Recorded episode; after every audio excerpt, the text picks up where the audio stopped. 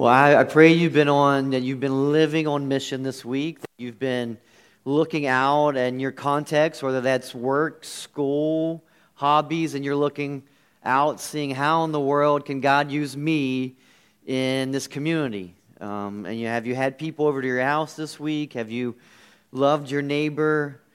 Um, you know, we are a church that wants you to be outside these walls, loving on this community. So we are glad you're here. My name is, is Adam. I'm one of the pastors here. If this is your first time, we are so thankful you are here as a guest. We have been walking through the book of Matthew since September. We are in chapter 17 this morning, so if you brought your Bible, let's turn there. We have taken a few weeks in January to uh, just to look at what is a healthy church, what is a healthy church member, casting vision for 2019. I was so encouraged last week. Uh, Bruce and Dustin and Courtney, uh, no, uh, it wasn't Courtney, Cassidy came up and talked about um, Huntington Kids Camp this summer. And then we had the interest group last Sunday night. There were over 60 people who came out last night for that interest group. We have over 60 people already said, Hey, I'm interested in working with the A.D. Lewis uh, Kids Camp. So, man, I'm overwhelmed. That's, that's incredible. Just to think, like this summer in July, A.D. Lewis has given us a week uh, to, to have a, a, a, kids camp. And, and to think you guys are like, yeah, I want to be in on that. Some of you have already said you're taking vacation. That's living on mission. When you're taking your vacation and you're, and you're doing the work of the Lord, like, man, I just love that. I love this church. I love that you guys want to see this city changed. And, and chapter 17 is, is full of so much hope and, and, and promise uh, I love this chapter. If you're going through difficulty right now, if you're just struggling with things in your life, if things aren't like you think they should be, chapter 17 is, I think, gives us a lot of hope and promise to how things should be and will be one day. So let's fix our eyes on uh, Matthew 17. Um, and since we haven't been in Matthew for a few weeks, let me just back up. If you remember in chapter 16, um, Jesus takes his disciples to a, a, very wicked place and, and he asks them a, a, very important question Who do you say that I am? And some, some of them say, Well, some think you're Elijah, some think um, you know, you're, you're like another prophet, some say John the Baptist or Jeremiah. And he says, Yeah, but who do you say that I am? And, and, and, and Peter says, I think you're the Christ. And, and, and Jesus marvels at that. He's like, Yes, Peter, you got it right. I am the Christ. I am the Son of the living God. Upon that confession, um, I'm going to build my church. In, in my church, I love this in, in chapter 16. I'm going to build my church, and the gates of hell shall not prevail against it. See, we, we are victorious. We win as the church. Um, God's calling us on a mission. And, and it's great to go on a mission when you know you're going to win, right? Doesn't it make it a lot easier? If you're going to go out to battle and you know you're going to win. And so Jesus saying, we're going to win. The gates of hell should not prevail against it. So the church should be on the offense.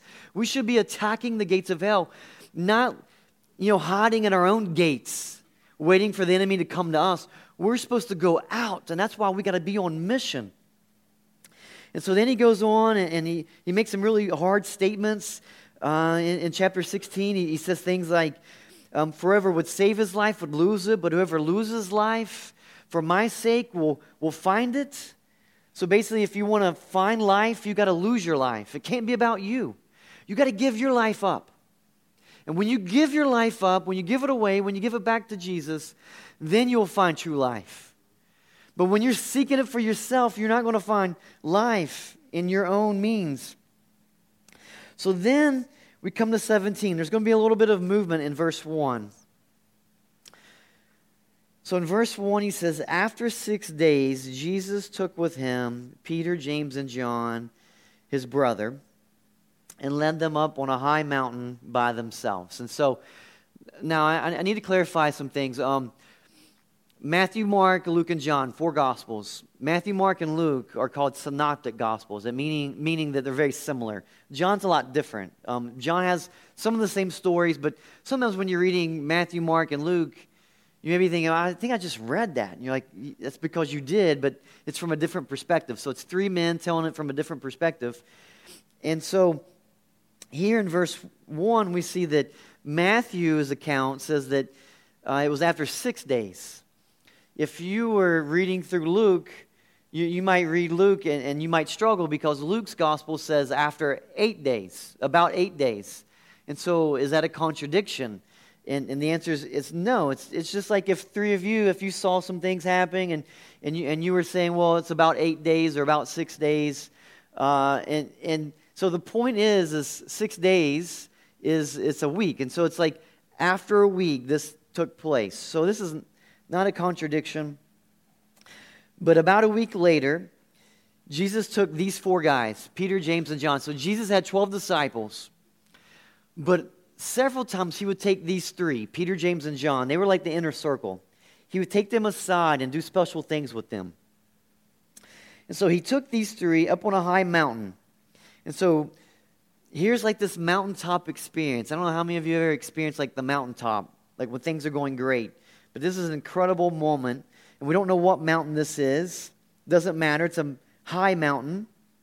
Verse 2 And he was transfigured before them, and his face shone like the sun, and his clothes became white as light. And behold, there appeared to them Moses and Elijah talking with him. All right, let's stop here. This is incredible. So, this transfigured word, this is where we would get the word like metamorphosis. So, it means change. Like, literally, there was a change in Jesus. He was, he was like this, and now he's like this. There was a change that's happening.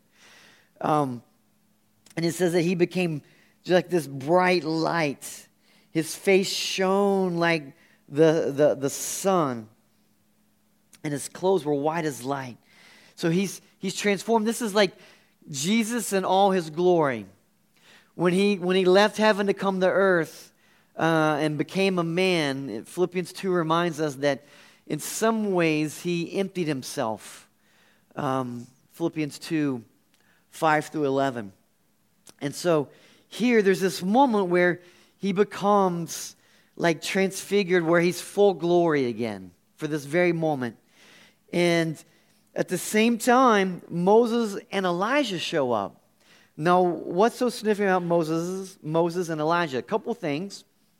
Moses represents the law. So he's the one who got the Ten Commandments. He gave the law to the Israelites. Elijah is a, repre- a representative of the prophets. And so here's this picture of, of you got the law and the prophets of the Old Testament, and then you got Jesus coming in and it's this picture showing to Peter, James, and John Jesus is the fulfillment of this old covenant. Of all of the old covenant, the law and the prophets, Jesus is that fulfillment. He is following that line of Moses and Elijah. Also, Moses and Elijah. They, these guys also had mountaintop experiences. Moses he went up on the mountain, and that's where he received the Ten Commandments. While he was on the mountain, um, and that's, that's Exodus 19, Exodus 20, he receives the Ten Commandments. If you fast forward a little bit, Exodus 33 and Exodus 34, Moses has this really amazing experience with God. He, he basically asked God, he said, God, I, I, I want to see you. Um, I, I want to see you who you are. And, and God says, There's no way. If you see me, you're going to die. But because I have favor with you, Moses, I'll tell you what. I'll, I'll let you see me, sort of. You hide yourself in the cleft of a mountain, uh, on the mountaintop, and I'm going to come through. And when I pass by, then you can look at my back. Because if you looked at my face, you would die. So you can at least let you see a glimpse of me. And so when Moses, so when this happens, this is Exodus uh, 33. When Moses sees God, the glory of God comes upon Moses in such a way that when Moses comes off the mountain, he's still shining. And he puts this veil over him so that he can hide, so he can keep that glory as long as he can. Okay? So Moses has a mountaintop experience. Elijah has one. We mentioned this several weeks ago. Um, this is in 1 Kings uh, chapter 18. Elijah's on the mountain and uh, and and he's trying to battle these gods of uh, of, of Baal or these these people who worship Baal and um, and on the mountaintop. Uh, he, he, he says, My God is the real God, your God's fake and pretend God. and and so let's do this test to see who's God's the real God. And so he tells them, all right, let's let's call down fire from heaven. And uh, and so they, they're like, we we agree with that. It sounds like a great idea. And so they do all these rituals and and no fire, and they spend all day and they're trying to get fire to come down from heaven. No fire comes down. Elijah makes an altar, pours water all over the altar, gets more water, pours it over the altar again, does this several times, and then prays to the, the God of Israel. And God sends down fire and, and explodes the altar. And all those people take off running in fear. And Elijah's like, Yeah, like my God's the my God's the real God. And so and so Elijah has a mountaintop experience. And so here Jesus is with Peter, James, and John.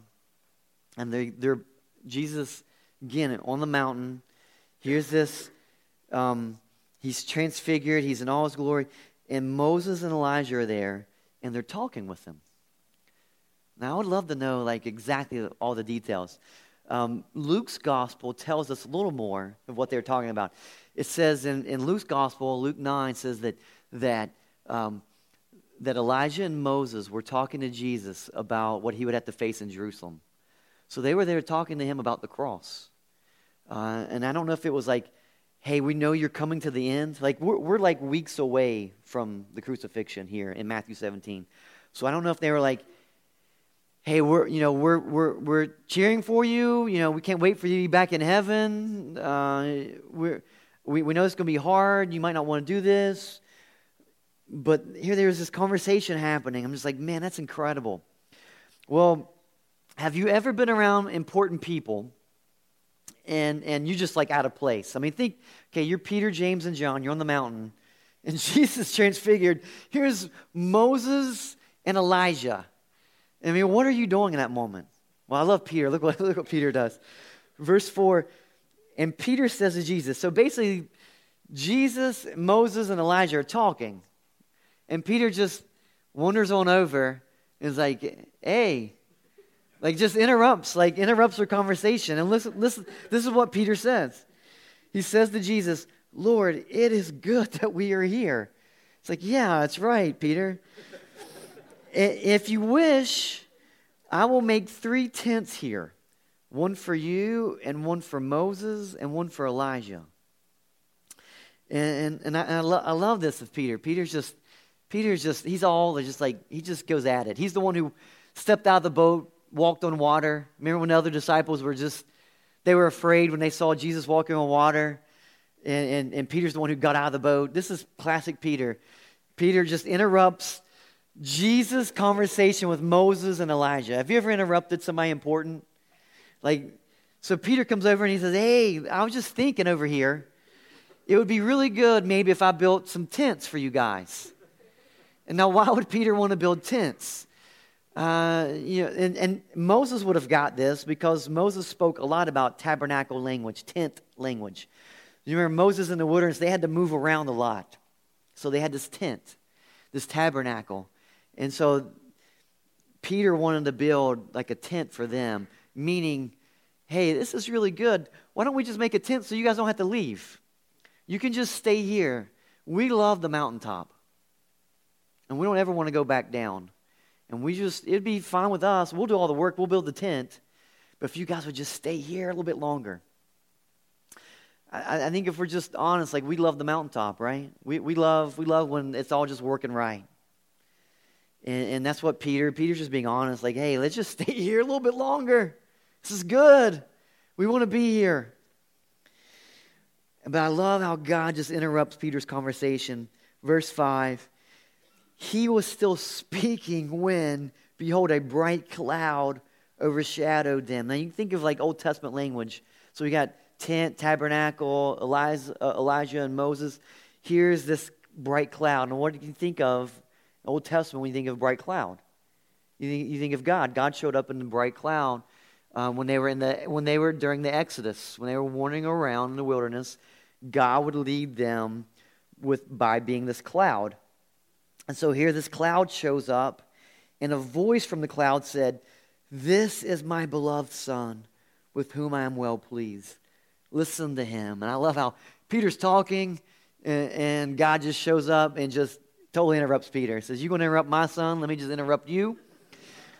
And, and says, It's not gonna, You're not going to build a tent, so just be quiet. Let me speak. And I love what he says. And this is this is echoes. If, you, if you've been if you've been here since September, this should sound familiar. This is Matthew three when Jesus was baptized. You remember that? Jesus was baptized when he came up out of the water. Um, the Father spoke. There was a voice from heaven, dove, Holy Spirit came down upon Jesus. And uh, he said, This is my beloved Son with whom I'm well pleased. But here he qualifies it. He says, Listen to him. Listen to him. It's one thing to know who Jesus is, it's another thing to listen to him. So he's saying, This is my son. You guys, you guys need to listen to him. He knows what he's talking about. Be obedient to him. Listen to him. Uh, and and um, so imagine the response. We see that in verse 6. When disciples heard this, they fell on their faces and were terrified. But Jesus came and, and touched them, saying, Rise and have no fear. And when they lifted up their eyes, they saw no one but, but Jesus only. Uh, and, and so uh, uh, it's just them. It's just him, them and Jesus. Cra- crazy mountaintop experience. Verse 9, though, this is the truth for all of us in, in this moment. Verse 9, and, and, as they were coming down the mountain, I just want to pause there. Like, they, they had to come down the mountain. Uh, we don't get to stay on the mountain. You know, while they're on the mountain, think about this. While they're on the mountain, while Peter's there, James and John, and they're seeing the transfiguration of Christ, that he's, he's in full glory, he's shining bright. Moses and Elijah there, and they're just like taking it in. While all that's going on the mountain, down around the mountain, there's people suffering. There's people who are hurting. As we're going to see, there's a, there's a boy who's suffering, um, an epileptic.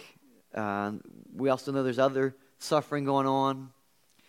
And when you're on the mountain right now, like there's there's suffering going on all around us. And that we don't get to stay on the mountain. We have to come down from the mountain. Uh, there's still work to be done. But here's what I want you to see from, from, from the transfiguration. I, I think what this is pointing us to and why Jesus allowed Peter, James, and John to see this is, is this is what's going to happen one day. It's going to be forever. It's going to be a, a permanent glorification. Uh, look at this Philippians 3. Philippians 3. But our citizenship is in heaven, and, and from it we await a Savior, the Lord Jesus Christ, who will transform our lowly body. Look at this to be like his glorious body by the power that enables him even to subject all things to himself. That is going to happen. One day you are going to be transfigured. You are going to be shining bright. You're going to be like Jesus. I, I pray that just overwhelms you. I pray that's comforting to you. But notice the, the language there who will transform, right? You're going to be transformed one day. It's not happening right now. It is happening, but it hasn't happened. So we're in this process. Uh, we're becoming more and more like Jesus every day for those who have repented of their sin who have the Holy Spirit indwelling inside them, the Holy Spirit's doing a great work in your life. Earlier in Philippians, it's not on the screen, but earlier in Philippians chapter 1, um, Paul says, I'm sure of this, that he who began a good work in you will bring it to completion at the day of Jesus Christ. Jesus will bring your sanctification to completion. He will glorify you. He will make you like his son, Jesus Christ. Uh, and I love, I love that. Like our citizenship in verse 20 is already there. It is in heaven, not will be one day in heaven. You are already a citizen of heaven right now. And you are being transformed all along the way. You're being transfigured to be like the glorious body of Jesus Christ. Second Corinthians uh, says something very similar. Second Corinthians chapter 3 Verse 18 says, And we all, with unveiled face, this is, this is referencing back to Moses, how Moses had this veil over his face to hide the glory. Now, this is the idea that now that Christ is in us, we should take the veil off and let him shine. We shouldn't keep the veil on. Some of us, like, we, we, we want Jesus, but we don't want anybody to know that we are like Jesus. And so we keep a veil over us. So Paul's saying in 2 Corinthians, take the veil off Let him behold, like, behold the glory of the Lord. You are being transformed into the same image from one degree of glory to another. From this comes from the Lord who is the Spirit. So you are being transformed, and we should let that light shine. That as you begin to look more like Christ, and you know some of those people, right? They just look like Christ. Man, they're just different. They are rock. You know, whatever comes in their life, like it just they just can't be shaken. That's what we're talking about. They just shine. They're just different. And God's saying that we should just let that just shine. Don't hold that in. Take that veil off. Let him shine so people can see how beautiful he is. So that they go, man, what is different about that guy? What's different about that girl? I want that. So we should let our lights shine. So I think as we look back to verse 9 of Matthew 17, as we're coming down the mountain, I just want you to remember that we're all in this in this life, there's going to be a lot of this, okay? A lot of highs and lows, a lot of mountains, a lot of valleys. Sometimes for some of us, it's going to be more valleys than mountains. Just being honest. But the valley will end one day. Your mountain will come. You will, there's going to be a day where you're going to be on the mountain forever and ever and ever and ever and ever. There'll be no more suffering, no more shame. Uh, all the brokenness you experience, and man, there's so much brokenness in this world, right? Man, I just, I just see, I just look out in the world, I look at my own, my own life, my own families, and, and I just see so much brokenness. Things just don't work out right. I mean, I see so many, so many children hurting. I watched that video. I mean, my, my goodness, you see those children hurting, suffering, dying. You see marriages not working right. Uh, you, you, see, you see all the addictions, whether it's drugs or pornography, what, whatever, uh, you, you name the addictions we, you know, people struggle with. There's coming a day when all that garbage, all that junk's gone. Where we're not going to be in the valley anymore. That for those who have bowed their knee, that's so important, for those who have bowed their knee and trusted in Christ, and they've surrendered, it's not about their life. They've lost their life so they can gain life. I'm telling you, you're going to gain it. You're going to gain this incredible life where you're going to be on the mountaintop forever and ever and ever. And, and, and uh, I, I pray that, like, that we see the picture that, like, maybe Peter is a little bit of this with Peter. He saw Moses and Elijah. Maybe he was like, wow, that's pretty cool. There's Moses and Elijah. But really, it has nothing to do with Moses and Elijah. It's about Jesus. And that it's going to be cool when we're in heaven, and maybe in some way, like, we'll, you know, we'll see Moses and Elijah and, you know, some other amazing men and women of the Bible. But I pray that we don't lose focus that really it's about Christ. That we get to see the resurrected Christ, the transfigured Christ, and we're going to be like, man, that's awesome. Look at you, Lord Jesus. Oh, my. So, but in the meantime, we're coming down off the mountain. So, as they're coming down off the mountain, Jesus commanded them Tell no one of the vision until the Son of Man is raised from the dead. And the disciples asked him, Then why do the scribes say that uh, first Elijah must come? He answered, Elijah does come, and he will restore all things. But I tell you that Elijah has already come, and they did not recognize him, but did to him whatever they pleased. So also the Son of Man will certainly suffer at their hands. Then the disciples understood that he was speaking to them of John the Baptist. So a couple times they've mentioned Elijah, and, and, and, uh, and Jesus reminded them that John the Baptist was like the second coming of, John, of, uh, of Elijah. Verse 14 And when they came to the crowd, a man came up to him and kneeling before him said, Lord, have mercy on my son. For he is an epileptic and he suffers terribly. For often he falls into the fire and often into the water. And I brought him to your disciples, and they could not heal him. And Jesus answered, O faithless and twisted generation, how long am I to be with you? How long am I to bear with you? Bring him here to me. Now, this story, if you were just reading chunks, large chunks of Matthew's gospel, this might sound familiar because this sounds a lot like a lady a few chapters ago in chapter 15 there's a lady that came to jesus said please heal my daughter um, and she was sick and this was when she was begging, and, and disciples were like, Get away, you know, you're not even a Jew. Like, why would we help you? And Jesus allows that to be a teaching moment. And, and um, where she's like, You know, even the dogs get to eat um, from, from the table. And so basically, like, even the Gentiles, you know, let us at least get something from, from the Jews.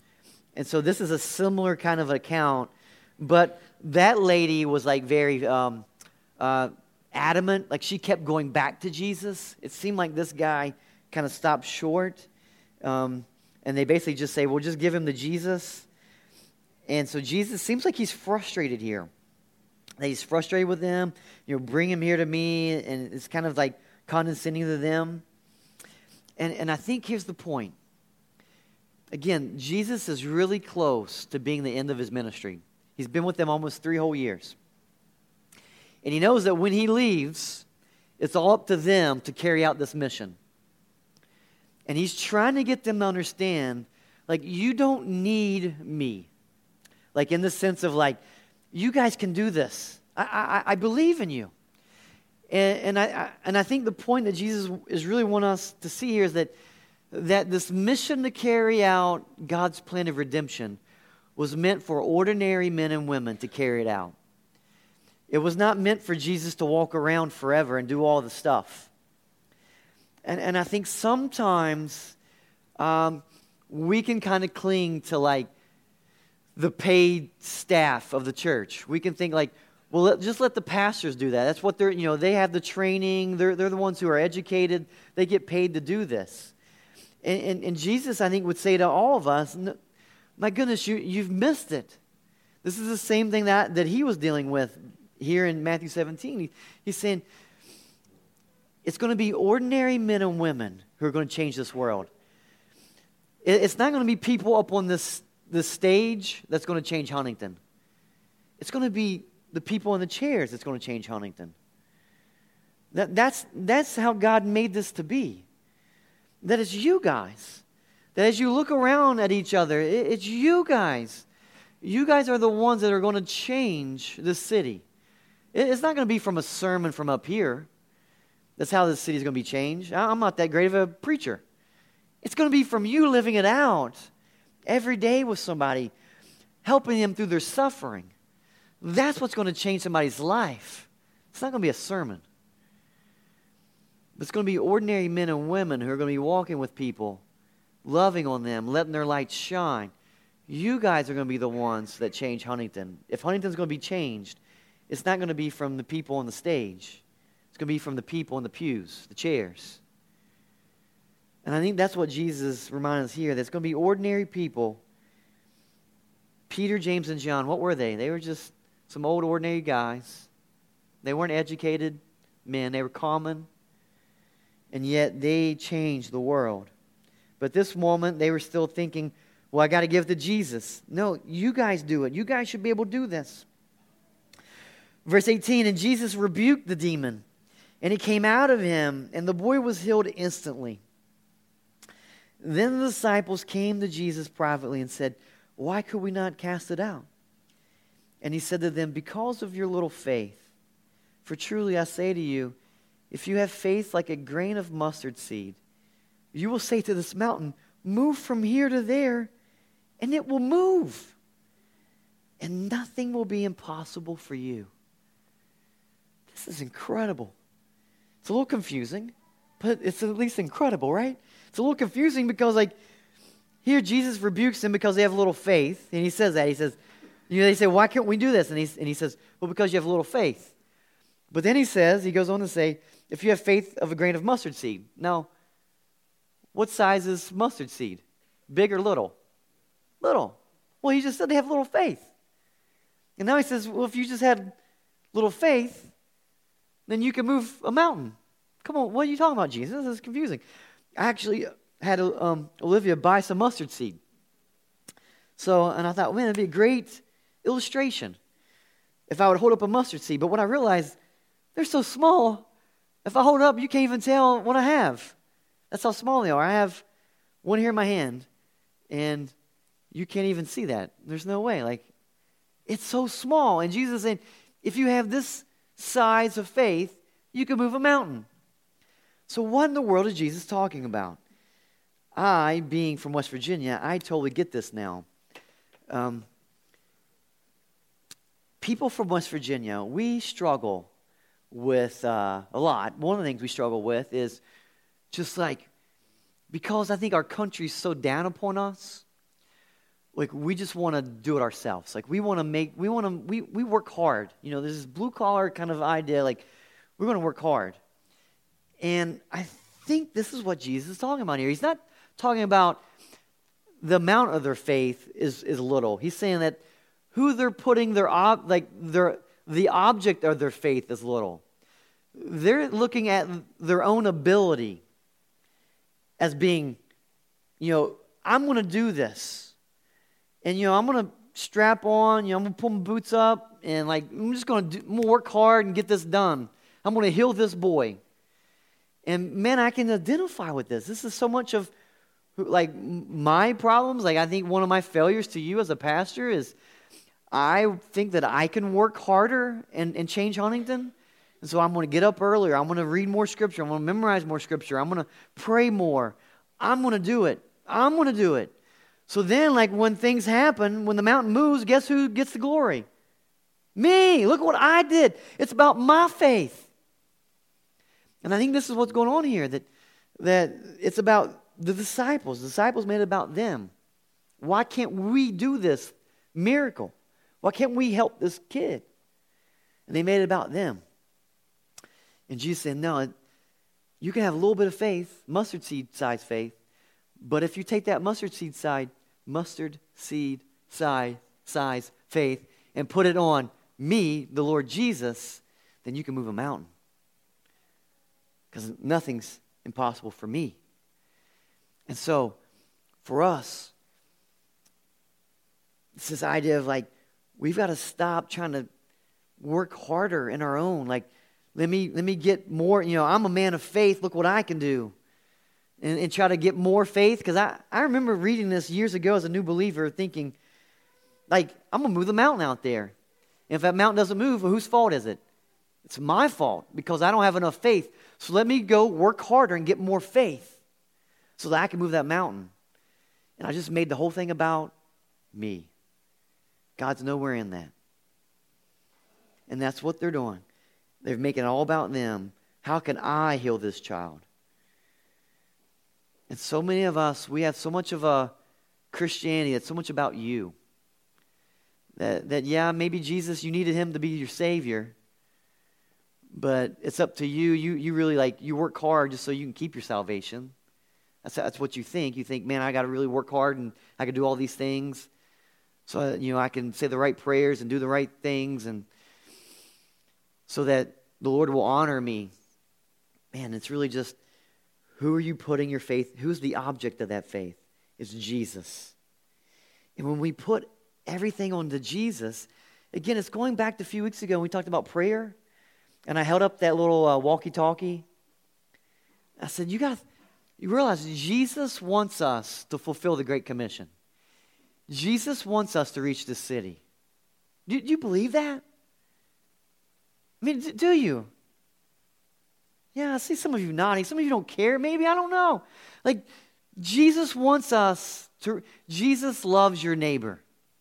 He loves the people on your street. He loves the people you work with, even the ones that you don't really like very much. Jesus loves that person and He wants us to reach them. And He's going to give us everything that we need to make that happen. So that's why, like, prayer is like that walkie talkie, that, that whatever we need, think of like in military times. That general is going to give his everything he can to his troops to make sure they can complete that mission. That's what Jesus is doing with us. If you need something, if that mountain needs to be moved to get that mission done, Guess what he's going to do? He's going to move that mountain. I really believe that. Whatever he needs to do, he'll do it. And so that's why you see all these promises in Scripture. And they seem crazy. Like when Jesus says, whatever you need, whatever you want, I ask in my name and I'll give it to you. And you read that and you're like, wait, really? You start praying for a car, start praying for a, a girl or a guy, And like, Jesus doesn't give them to you. And you're like, that verse is lying. And no, he's not lying. He's basically saying, you don't need those things to fulfill my mission. Whatever you need to complete my mission, not your mission, my mission, ask in my name, and it will be given to you. So that's what's going on here. He's saying, you have you can have a size faith of a mustard seed. But if, if you put that mustard seed towards me, the object, Jesus, I can move anything. I'll, I'll do it. I mean, think about who he is. And that's why it's transition. I love this. Verse 22 As they were gathering in Galilee, so there's movement here. Now they're in Galilee. Jesus said to them, The Son of Man is about to be delivered into the hands of men, and they will kill him, and he will be raised on the third day. And they were greatly dis- uh, distressed. If you notice, as we get closer to the cross, Jesus begins to speak more frequently about the cross. Uh, he doesn't talk a lot about the crucifixion early, but as he gets closer, man, he's just really preparing them. Hey, guys, I'm, I'm going to go. I'm going to die. And, uh, and, and here he even says, he says, they're going to kill me. And he says, I'm going to be raised on the third day. And then, and then look at this. It says, they were greatly distressed. So they were greatly distressed from that statement that he just made, where they're going to kill him and he's going to be raised on the third day. What part of that sentence are they focused on? I mean, look at that. What are they focused on? That he says, he says, listen, uh, the, the, Son of Man, I'm going to be handed over and be delivered into the hands of men. They're going to kill me, and, and, and then uh, I'll be raised on the third day. And they were greatly distressed. So, what are they focused on? They're focusing on the fact that he's going to be killed. You know, they're not even like the whole part of him being raised from the dead is like not even there. They're just focused on the fact that he's going to die. And this is all because, again, like they still don't get it. And I think I, I, not, I think I know I'd be the same way because we're all on this side of the crucifixion. We know what happens. But on that side, what are they so focused on? They, they want the Messiah to be this earthly you know, uh, reign. They, they want him to come in, get rid of Rome, uh, and they want to set up this earthly rule and where Israel's back to being like this worldly leader again. And that was not Jesus' plan. Jesus was not, he did not come back, he did not come as a man to, to make Israel just into this military great power, which is what they thought he was going to be. So they're, you know, they're distressed because he was going to die. But he says, I'm going to be raised on the third day. They don't just totally over them. Verse 24 um, when they came to Capernaum, so this is Peter's hometown, the collectors of the two uh, drachma tax went up to Peter and said, Does your teacher not pay the tax? All right, let me just give you a little practical thing here. When somebody comes to you and, and speaks on behalf of someone else, uh, let me just give you a very practical way to handle this. So, so basically, let's you know put ourselves in Peter's shoes. These collectors come up to Peter, and uh, and they say, "Does your teacher not pay the tax?" This is what Peter should have said. Uh, well, what did Jesus say? What did my teacher say to you when you talked to him? All right, that's so important. So, like, my, like the context for us would be: someone comes to you this is, this is how it keeps like gossip nar- narrowed down. Um, so someone comes to you and they say, hey, like, um, do you, I, don't agree with how Adam taught this, or I don't agree with how Adam said this, or Adam's leadership in this. Um, your response should be, what did Adam say when you talked to him about this? Does that make sense? uh, that keeps gossip down instead of you guys talking about what Adam, what you think Adam might say, which is what is going on here, right? Um, Peter, so like these collectors are coming to Peter and saying, "Hey, what you know? Does does your teacher not pay the tax?" Uh, and so they're having a conversation about the teacher, where Peter could have just said, "Won't you just go ask the teacher? Won't you go ask Jesus yourself?" And that keeps gossip down. So in the church, you guys get to help that because and I think a lot of times people are just being curious. I don't think they're being, they're trying to be gossipers or slanderers. But this is the way that I, I as we get to Matthew 18 um, next week, it's going to be a great way that we keep down just um, sin in the church is when someone comes to you about someone, um, you know, hey, I heard so and so did this. You know, what do you think? Well, what did you? What did they say when you went to them and talked to them? Well, I haven't talked to them yet. Well, I feel like you should probably go talk to them before we have this conversation. You see, you see where I'm coming from? And so they come to Peter, and so Peter, um, verse 25, he says, he says, yes, he does, he, he, he does pay the tax. And, and when he came into the house, Jesus spoke to him first, saying, What do you, what do you think, Simon? From whom uh, do kings of the earth take toll or tax? From their sons or from others? And when he said, From others, Jesus said to him, Then the sons are free. And, and so basically, he's saying, um, you know, if, if there's a king and the king's going to put a tax on the people, and the king had a son, do you think the son would have to pay the tax? Well, probably not. Would the son have to pay the tax or the other people? And so Peter says, well, the other people would have to pay the tax, probably not the son. And Jesus saying, exactly, that's, I am, I am that son. I am, you know, my father's like this king, so uh, I don't have to pay that, I don't have to pay that tax. But, verse 27, I love this. He says, However, not to give offense to them, go to the sea and cast a hook and take the first fish that comes up. And when you open its mouth, you will find a shekel. Take that and give it to them um, for me and for yourself. Now, this is a crazy story. This is um, out of Matthew, Mark, and Luke. This is the only one where this little miracle is happening. Um, if you think about this, why is maybe why does Matthew bring up this idea of tax? Well, Matthew was a tax collector himself, so maybe the whole story of taxes would stick with Matthew more than it would Mark and Luke. And so here he's saying, "Hey, I I don't have to pay this tax, but but I will." And so the the the two drachma tax is, is, is this is important. So this was Two drachma is a half a shekel.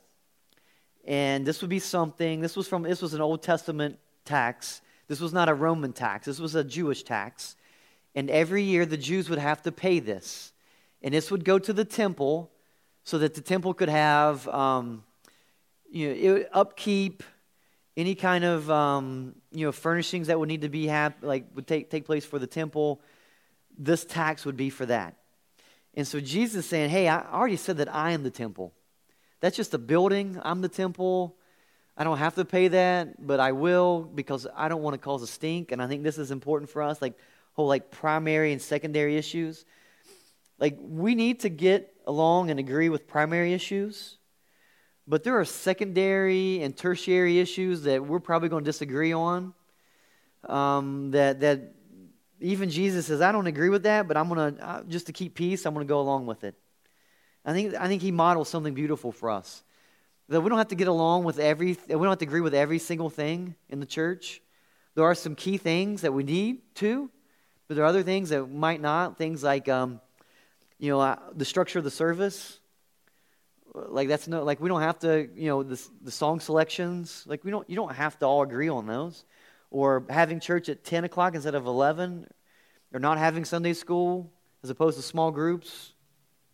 But um, for minor things, like, like those things, like we just need to agree and, and not cause disunity. And that's what Jesus is doing here. He's not causing disunity. And then he does this incredible, like, he says to go, cast a hook, take the first fish that comes up, and when you open its mouth, you will find a shekel. So you remember the two drachma tax. Two drachma is half a shekel's worth. And so you're going to find in this fish enough to pay for Jesus and for Peter. I just want you to think about what has to happen for, for this miracle. Now, notice it's written in a way that we don't really see it happening. It's just Jesus says to go do it. There's an assumption that Peter actually does this. But think about what had to happen for this to actually happen. Some guy had to be walking around the sea or coming off the boat and drop a shekel into the water. Okay? And then, while that shekel's coming down in the water, some random fish, random, right? Fish came over, ate the shekel, okay? And not die from it, all right? Swim around. At some other point in time, uh, when a man's hook, Peter, is in the water, that this same fish with the same, you know, with the shekel in it would have to come over to the hook before another fish would and bite the hook for Peter to pull it out. I mean, think about what Jesus can do. This is going back to, oh, you of little faith. When you think about in your life right now, all the things you're worried about, all the anxiety that you have about things that maybe this week you've got some things going on, we're into tax season. Some of you are fretting about paying bills or how you're going to do this. You're worried about singleness. You're worried about something. You know, we are a worried group of people, aren't we? And that worriness leads to things like depression. And I want you to think about who the God is that is God over your life. Whose, whose hand are you in this morning? Are you in some other God's hand who can't care for you? Or are you in the same God's hand that can have a man drop a shekel, have a shekel be swallowed by a fish, have that fish also go be enticed by a hook where Peter can catch it and pay for Jesus and himself. That's the God of the Bible. That's the God you bow your knee to when you say, Lord Jesus, I want to follow you. Isn't that amazing? Why do we worry about anything? Sometimes I just want to punch myself in the face. I really do. Like I get, like I, I, I'm just a big baby. I get worried and I get anxious, terrified of things. I'm, I'm afraid to tell people about Jesus. That they're going to like think poorly of me or I'm going to lose their approval. And I'm like, why do I care about this? Like, look at my God. Look at what He can do. Let me just run with boldness this week. Let me live on mission. Let me trust that that fish out there, whatever I need to, like for Peter, whatever I need, Jesus is going to provide it for me this week. There's a fish out there waiting for you somewhere. Whatever you need, He's going to provide so you can fulfill your mission. As we move to the Lord's Supper this morning, which I love that we get to take the Lord's Supper we get to reflect on his death, burial, and resurrection. We look at this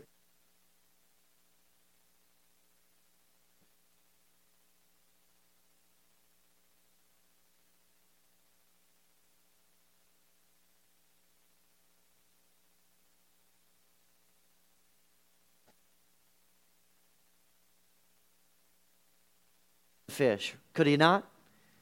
I'm guessing the answer is yes. He had a shekel in there somehow. He could have had two drachma. And yet there's a shekel. And I love that Jesus says, Take that and give it to them for me and for yourself. And I think this is a beautiful picture of his death, burial, and resurrection. This is a beautiful picture of the gospel. This is what he does for us. That inside this fish was a payment for Peter that Peter owed a debt to the temple. And Jesus says, Hey, Peter, I, I got this for you. You don't have to pay anything. I will pay on your behalf. And this is a beautiful picture of what the cross is for us. That Jesus looks at us and he goes, There's no way any of you could ever pay your debt off. There's no way. You are too wretched. The wrath of God is upon you and all your good works are like filthy rags to me. And the harder we work, the deeper we dig into debt. And, uh, and Jesus says, Listen, I love you so much. I'm going to come to this earth and, and, and I'm going to I'm to I'm to take on your debt. When I die on the cross, it should be you dying on the cross, but I'm going to die in your place so that you can have life. I'm going to pay your price. Just as Jesus paid Peter's temple price that day, he pays your price to the Father for your salvation. Is that beautiful?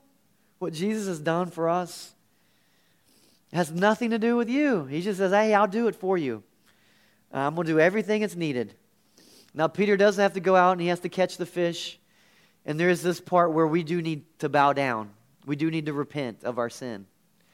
But Jesus has already made everything possible for us.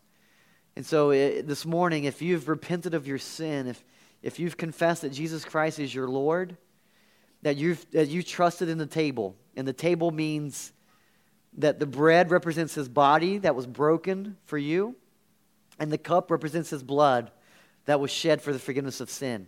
If, you're tr- if you've trusted in that, there's no way I could be good enough to pull this off, but I'm trusting in what you've done, that you've died for me, that your blood was shed for me. If you've trusted in him, then we invite you to be a part uh, of the Lord's Supper this morning. And so, in a, in a moment, you'll be able to come. Uh, if you're new here with us, uh, if, if you are a follower of Christ, you don't have to be a member of this church, but if you're a follower of Christ, you can take the Lord's Supper with us. Both stations are the same. You'll come and you'll just take a piece of the bread, dip it in the cup, and then you'll just eat the bread. And it represents like you're just embracing this truth of Christ. You're remembering, this is a time of remembrance, what He has done for you. That the gospel is still at work in your life. We need the gospel to help us when, when we're like worried, anxious. We think about this table. Think about what He's done for us. Um, that one day we're going to be glorified because of this table. We're not going to worry anymore. We're not going to have any more suffering because of what He's done for us. Now, if you've never repented of your sin, if you've never confessed Jesus Christ as Lord, we ask that you do not take of the table. It's very dangerous for you, Scripture says. But while you sit there, I want you to think about why, why, why you haven't bowed down to Jesus. I mean, what's, what's keeping you this morning? Today is the day of salvation, Scripture says. You can be saved today. And all, all you have to do is repent, which means turn from your ways Stop trying to live life for you, and you give your life to Jesus. That you repent and you turn from your sin, that you put your trust in Jesus, that Jesus died for all of your sin. If that's you, you can be saved today. Today can be the most important day of your life. So if you've, if you've never done that, I'm just going to be right in the back.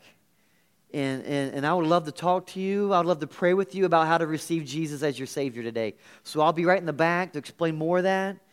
Um, but if, if, if you've never repented, then I pray that right now you're just praying like, wh- why? What's holding me back? Is it, is it just you're afraid of like people going to make fun of you?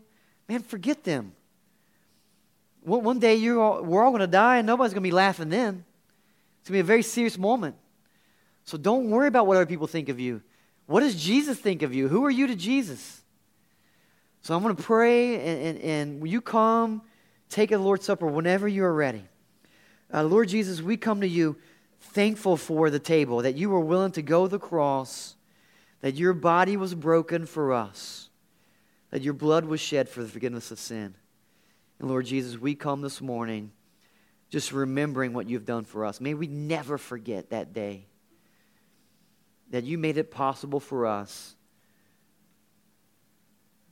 to never have any, any more suffering, no more pain, no more sorrow, that we get to be on the mountain forever and ever and ever. And I, I don't care about finding Moses and Elijah. I want to find you.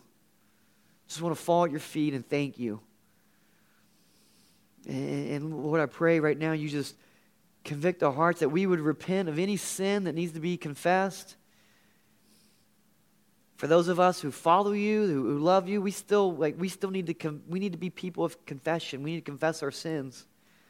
So may we just right now just may we just be confessing our sin to you before we take of the cup.